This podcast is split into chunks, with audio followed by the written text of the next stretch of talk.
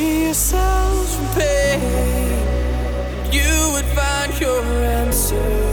It's the only other way. It's the only other way. We are not the same, holding on to nothing just to see another day. If everyone would listen and free yourselves from pain,